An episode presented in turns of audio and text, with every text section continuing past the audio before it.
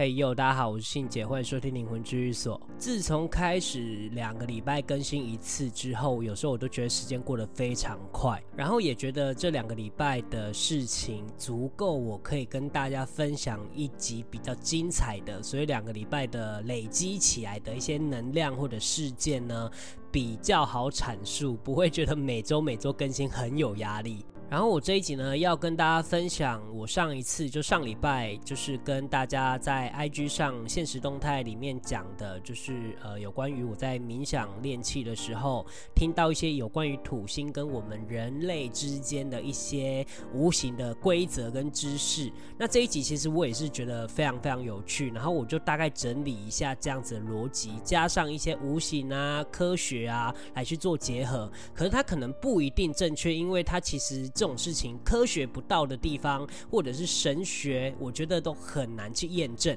但大家就是从这个逻辑的脉络去思考，我觉得是一件好的事情。因为只要保持着任何事都是有可能性的，这样子我们就不会被限制住。好，那我这一集呢，就来介绍土星的一些基本资料给大家认识一下。土星呢，是我们太阳系里面第六颗行星，而它的大小仅次于木星。然后它现在被发现的卫星呢，总共有八十三颗。那地球上就只有一颗，大家知道是什么吗？就是月球。然后呢，在西方的占星学，也就是星座里面呢，土星是摩羯座的守护星。另外啊，大家如果有看过土星的照片的话，就可以知道它外面是有光环的，而这个光环呢，它是从水跟冰组成的元素。然后其实啊，我对这个星环其实有很大的。疑问，那因为现在所有的科学里面都不晓得这个星环是怎么组成的，就是怎么会被吸到土星这个位置。然后啊，我在冥想练气的时候啊，就看到这个土星的外环，这个光环里面呢，总共有八层。而突然就有一个声音告诉我，他说这个八层呢，就是从八卦演化过来的。虽然之后我醒来之后呢，我就去看这一些资料，可是我其实是查不到它是有几层光环呐。所以如果有呃听众，如果你有查到它是几层光环的话，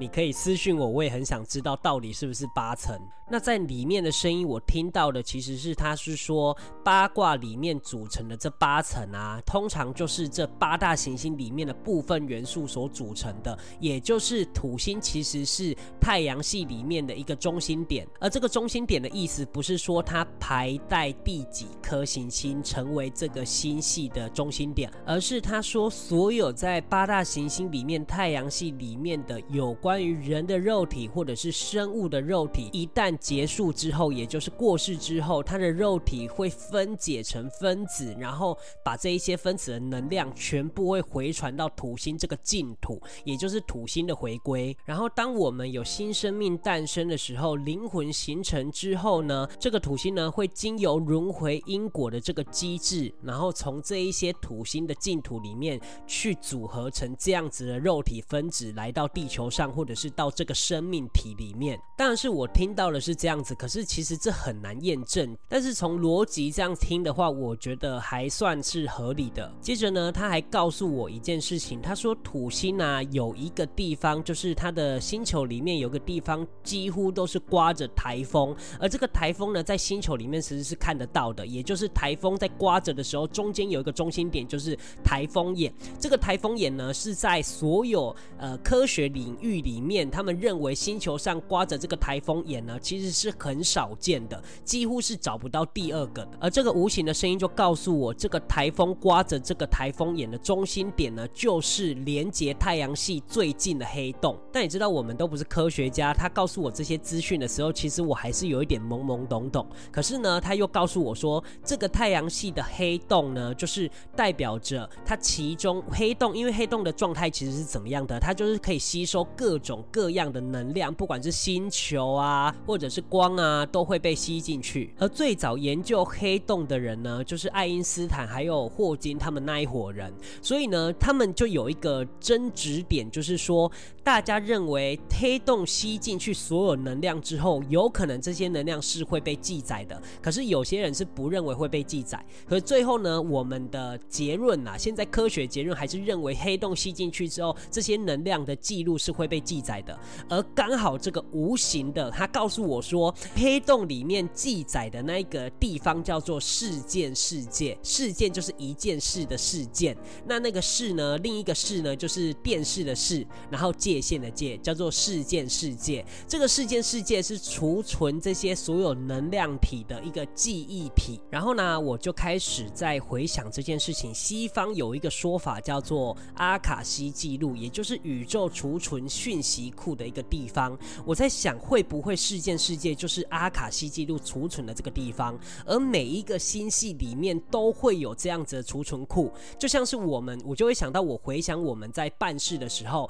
有时候我们在通灵的时候，我们的人啊的指令，还有我们人的能力是很难去搜寻这些阿卡西记录的，而这些阿卡西记录都是必须要有一些指令，就是很像是法院上面的阅卷，你必须要是律师，你必须要要有执照，有一个呃指令，你才能去搜寻这些阿卡西的记录。而我们人世间的这些人的几个辈子以前所有所作所为都是有记录下来的，所以我在想说，我们在办事的时候，这一些无形的他们去搜索这些阿卡西记录，然后回来告诉我们，接着解决你们自身的问题。我觉得这样子的逻辑下是比较合理的，因为我们都知道这些无形的要去搜寻这些记录是非常简单的，但是他们必须要拥有这些指令，而不是乱说啦。但是我不排除说外面有很多地方都是在乱说，而且都只是呃能力不到那边，然后他就是搜寻，比如说有些人的无形的能力，他可能只能搜寻前后两百年，可是有的人可以搜寻到前后八百年这样子的记录，所以这个能力是有差异的，所以不一定都是说都是真的，或者是都是假的。所以对于我来说啊，得到这些资讯还蛮有趣的，因为它是跟科学有做一些连结的。虽然有时候我们不晓得这些资讯到底正不正确，可是有时候我们必须要把它吸收进来之后呢，去分解它，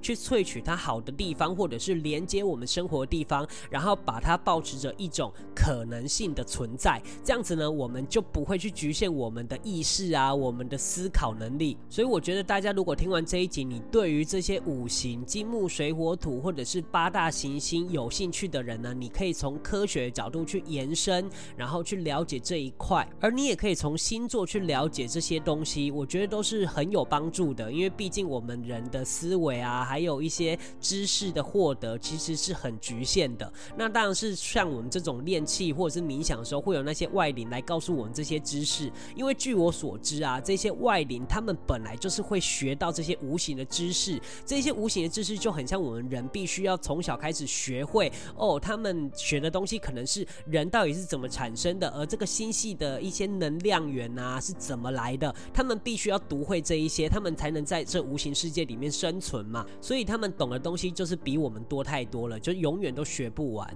然后啊，我在这里再补充一个比较科幻的，大家可以参考看看。也就是说呢，摩羯座的守护星是土星，而摩羯座的形象是什么呢？它是一个羊头嘛，然后有两只脚。对，然后接着呢，它的尾巴其实是鱼尾或者是蛇尾的形象。那这样的形象呢，就很像是最近大家一直常说的一个呃，在远古呃，应该不是说远古，就是在呃几万年前，我们人啊，就是被阿努纳奇这一个外星人所创造出来的。而阿努纳奇的形象就很像是这个摩羯座，所以回归到我们刚刚说的，所有的肉体的组成的分子都会回到土星这个地方，是不是有？有一点吻合呢，有时候我就是这样想的，所以呃，这样的思考我觉得是很有趣的，不管它是不是正确的，但我觉得抱持可能性，你就会觉得非常的有趣。好的，那这一集我就说到这边，希望以后呢，我还有更多有关于外太空啊，或者是星球、星系的一些跟无形的连接的一些规则，然后来跟大家思考跟一起讨论。好，那这一集就说到这边喽，谢谢大家收听灵魂居所，我是信姐，我们下周见。拜拜。